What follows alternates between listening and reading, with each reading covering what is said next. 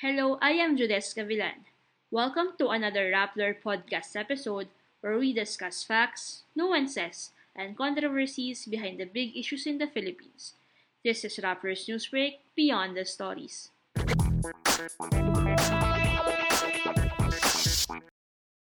Sa episode na to, pag-uusapan natin kung magkano ba ang aabuting gastos sa ospital kung ikaw ay tamaan ng coronavirus.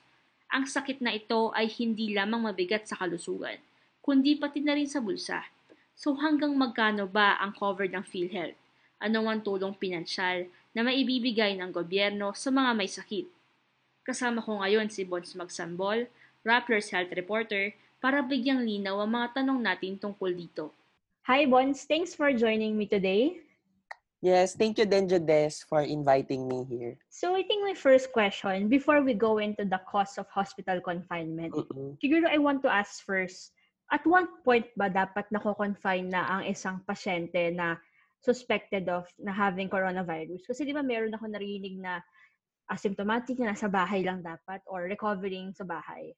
So, kailan nga ba nako-confine yung isang pasyente na may coronavirus or kailan siya na-admit sa isang hospital? So, sabi kasi ng DOH, yung protocol nila, i-admit lang yung isang pasyente kapag critical to severe na yung symptoms na nararamdaman niya. Pero kung halimbawa, ah, suspected case ka or patient under investigation ka, pero mild lang yung nararamdaman mo, i-advise ka nila na mag-home quarantine lang. Pero yung home qua- quarantine mo na yon, imo-monitor ka din nila through bibi, ah, in consultation pa rin yun sa doctor mo kapag na, an, kapag habang naka-home quarantine ka. Pero once you are asked to be confined by the doctor, sino bang nag-decide kung sa public hospital ka ipapasok or sa private na hospital? Si, na kanino yung call na to? Nasa actually yung kung saan kanila ipapasok na hospital, nasa sa'yo yun, nasa sa pasyente yon. Pero kasi yung nangyayari kasi ngayon, dahil sa overcapacity na yung mga government hospitals and then yung mga LGU na hospitals, walang wala nang nagiging choice yung mga pasyente kundi ma-confine sa isang private hospital. So ganun yung nangyayari. And we know naman na based from your story na you wrote Mm-mm. on the hospital fees, malaki talaga Mm-mm. ang parang nagastos pag sa, pag sa private hospital ke. Can you tell us y- their experiences siguro? Siguro sa government hospital muna. Pag na-confine ka sa government hospital, meron ba bang babayaran yon? Kasi isipin agad natin government hospital, dapat libre na, di ba? Kasi charity. Pero meron ba ba dapat na bayaran? Ah, yung isang doktor na nakausap ko habang ginagawa ko tong storya, sinasabi niya sa akin, sinabi niya sa akin na usually daw kapag yung isang hospital, eh kapag yung pasyente ay na-confine sa isang hospital na under jurisdiction ng isang LGU, usually daw wala nang binabayaran doon. Like for example, na-confine ka sa hospital ng Makati, wala nang pinapabayaran yung LGU sa pasyente. So, depende pa rin kasi siya eh, per LGU kung sasagutin nila yung hospitalization mo yung babayaran mo kapag sa LGU ka na hospital or sa kahit anong national government na hospital, mas malaki pa rin yung sa private. Like, sobrang laki niya. So, Pons, uh, you mentioned nga na talagang matlaki yung babayaran pag government hospital. You talk to a lot of Mm-mm. patients din na na-confine sa hospital for your story. Ano yung Mm-mm. price range usually? Pag nasa isang government hospital ka, actually, dito din pinattern kasi ng, ng PhilHealth yung coverage nila, Mm-mm. yung case rate. Like, pag, pag mild lang siya, hindi siya, hindi siya aabot ng daan-daang libo Mm, kapag under ka ng public hospital. Oo. Pag private naman. Pag private, ito yung sobrang malaking problema for some. Like for example, itong dalawang nakausap ko para sa storya na to, yung last one was, she was billed around 1.3 million. Wow, okay. 1.3 million. 1.3 million sa isang private hospital. Oo. And then yung, yung isa naman is na bill na build yung papa niya ng 3 million Okay.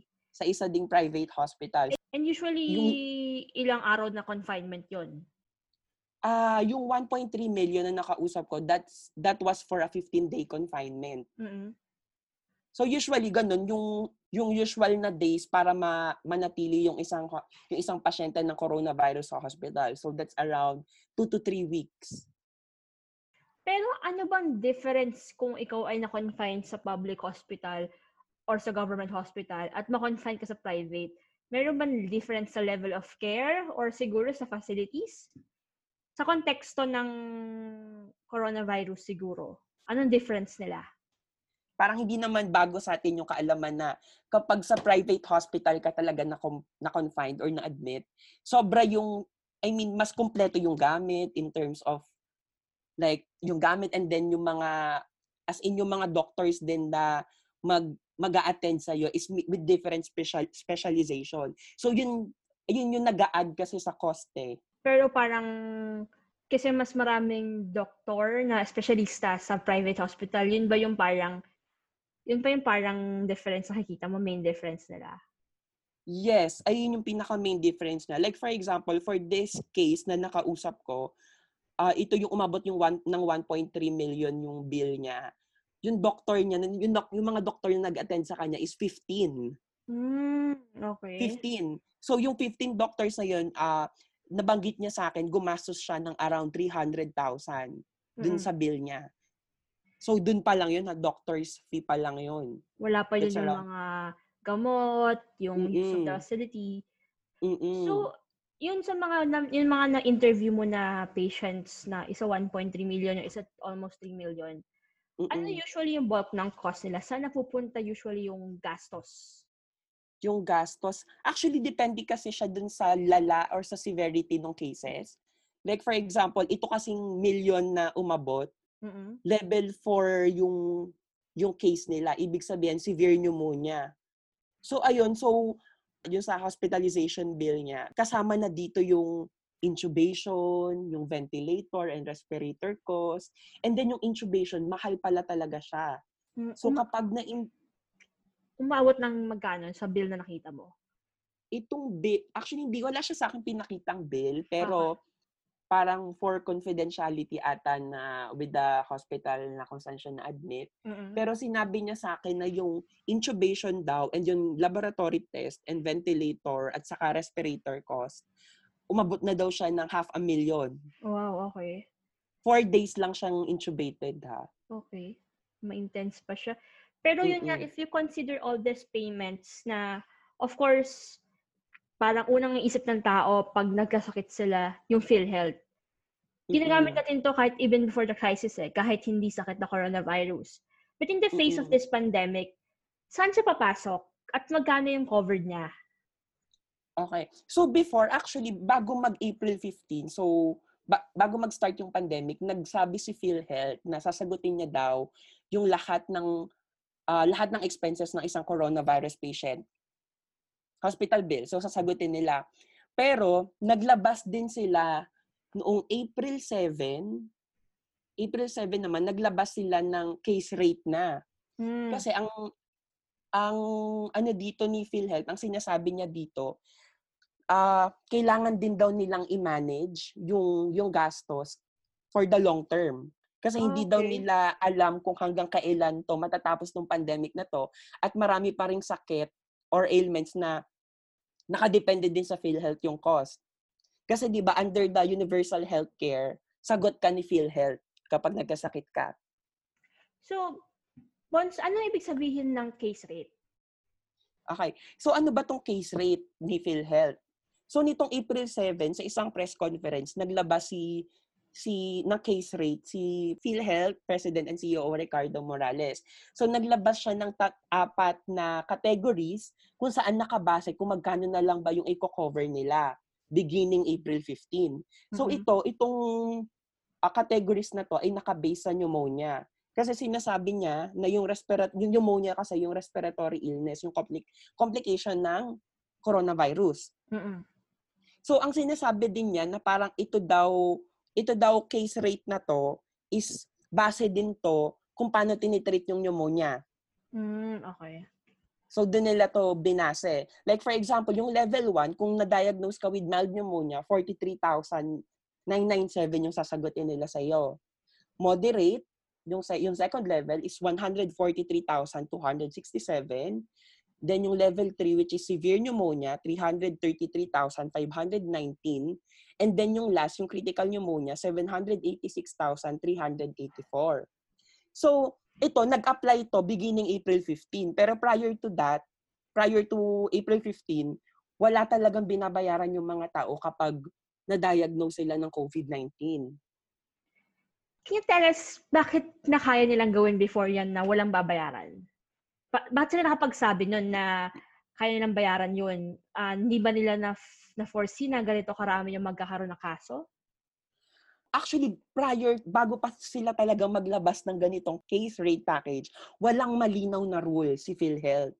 Yung una Mm, nating nakausap, 'di ba nagsabi na okay, shoulder lahat ni PhilHealth. oo. Pero nung nag nung isa nating nakausap na nag-bill ng 3 million, lumapit siya sa PhilHealth and then dun sa hospital and then nagpa-assess siya ng bill and then he was informed na yung bill daw niya is around 1.4 na running pa lang yon. So na- nabahala siya. Sabi niya, so paano to? Anong gagawin? Paano ko to babayaran? Mm-mm. Eh yung case kasi niya, kaya lang siya napunta sa isang high-end hospital, walang government hospital na magtanggap sa tatay niya kasi lahat overcapacity na, so full na. Mm, So oo. wala siyang choice at gusto niya lang talagang ma-admit na. So kahit sa isang high-end, kahit sabi niya, bahala na daw kung paano nila babayaran yung basta lang matreat yung papa niya. And then unfortunately, namatay din naman. So pagpunta niya doon, so sinabihan daw siya ng nung hospital at saka ni PhilHealth na parang yung babayaran sa yung kaya lang daw sagutin ng, ni PhilHealth sa kanya was 32,000 for the pneumonia-related disease and 14,000 for isolation room. So that's around 42,000 lang dun sa 1.4 na running bill niya. So nagulat siya kasi parang prior to this, nagsabi na si PhilHealth na sasagutin. So anong nangyari? Bakit ganito?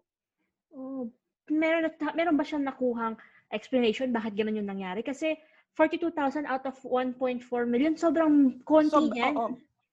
Oo, sobrang liit nito. So that nung nakausap ko tong tao na to, so ah, nag-reach out ako kay ah, kay President Ricardo Morales ng PhilHealth and then sinabi niya na babayaran namin yan whatever it takes. Mm-mm. So it seems pala na apparently wala pa rin na, na wala pa rin na clear rule talaga na, na nabibigay sa mga hospital about okay. this.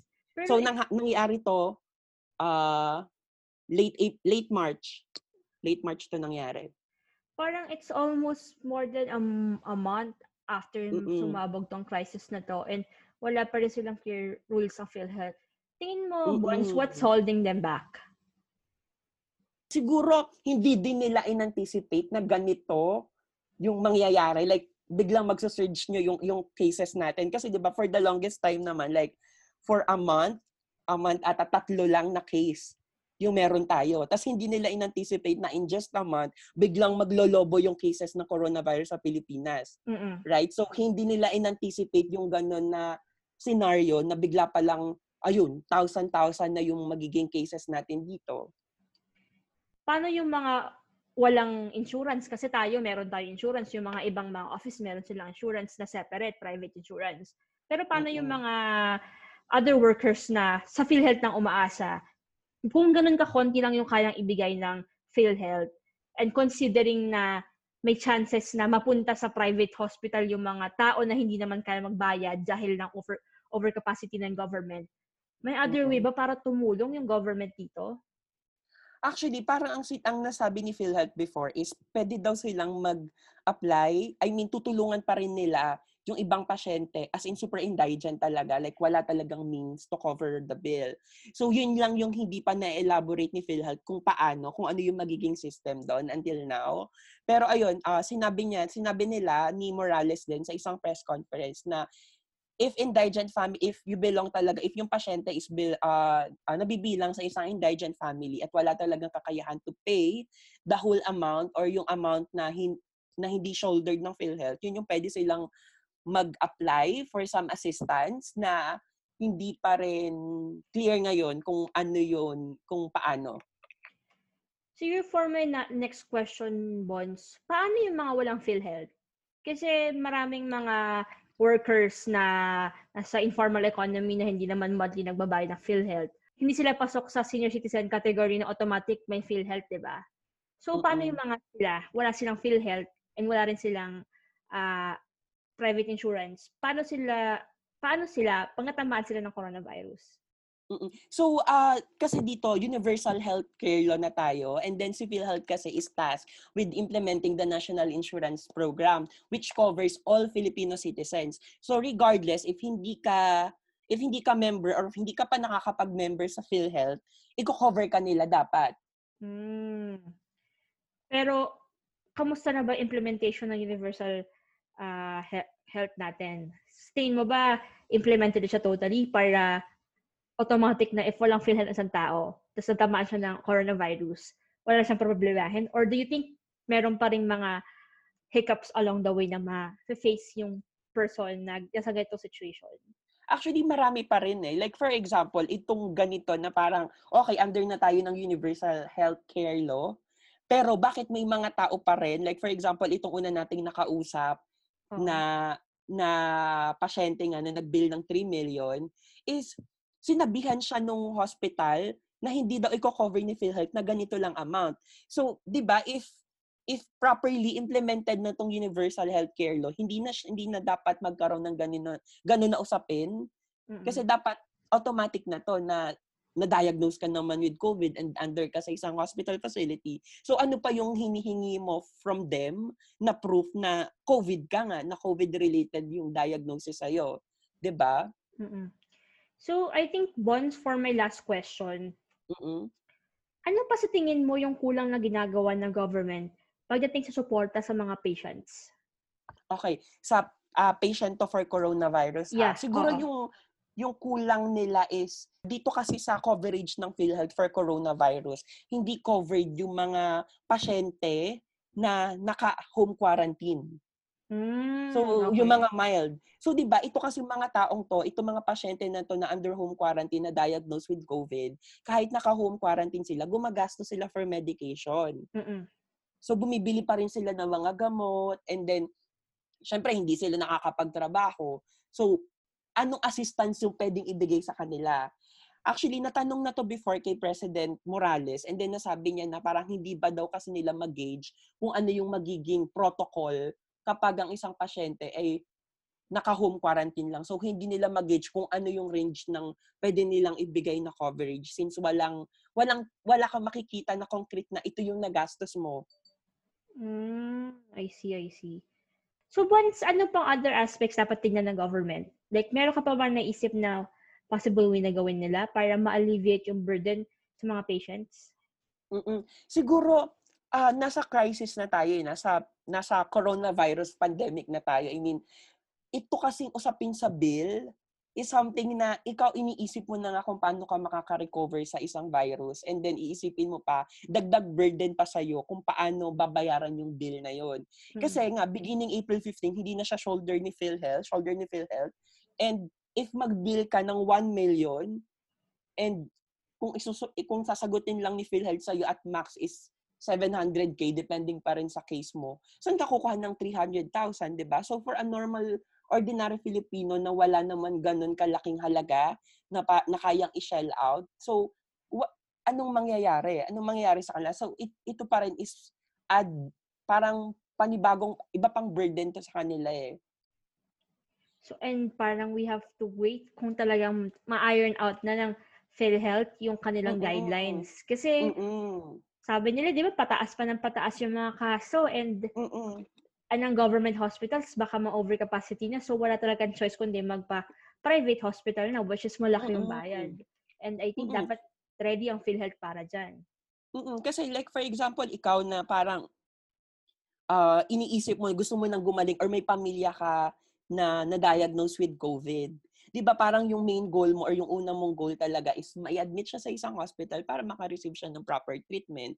So whether public siya or private, yung goal mo lang talaga is ma-admit siya. And sorry for you or unfortunate for you if ma- ma-admit ka sa isang private. 'Di ba? Oo. And you know naman coronavirus, yung pag-treat nito, time is of the essence eh. Kasi Mm-mm. respiratory yan eh. And minsan pa, kulang sa respira- respirator ang isang government hospital. Mas maraming respirator ang ang is ang isang private hospital. So Mm-mm. parang ano eh caught in between tayo na dapat hindi natin iniisip to na dapat isipin mo agad magpagaling ka, eh. hindi yung isipin mo na paano ko babayaran to kung doon ako pumunta sa hospital na to. Mm-mm. Parang ang hirap, no? Exactly. And then, yun nga, yung isa kong nakausap eh. Actually, yung last na nakausap ko na pasyente na nag-bill ng 1.3 million, sinabi niya sa akin na nung time daw na kasi yun, hindi niya, daw- hindi niya na lang daw inisip kung magkano yung babayaran niya kasi parang ang gusto niya lang talaga gumaling. Mm-mm. mabigyan ng chance na makasurvive ulit. And then sabi niya, bahala na, bahala na kung paano namin kukunin yung ibabayad dito. And luckily, since na na-discharge siya sa hospital April 8, covered Mhm. pa siya ni PhilHealth. Oh, okay. And parang we only can't imagine kung anong kamusta yung thousands others na na-confine after April 15, no? Oo. Parang... Ayun. Yun yung magandang tingnan eh. So paano ba yung mga yung mga pasyente as in walang-wala talaga. So paano sila lalabas? Yes. So magandang maging follow-up story to in the coming days. And abangan natin yan mula sa'yo, Bons, no? So, parang siguro, may last que- last last question, Bons, sorry.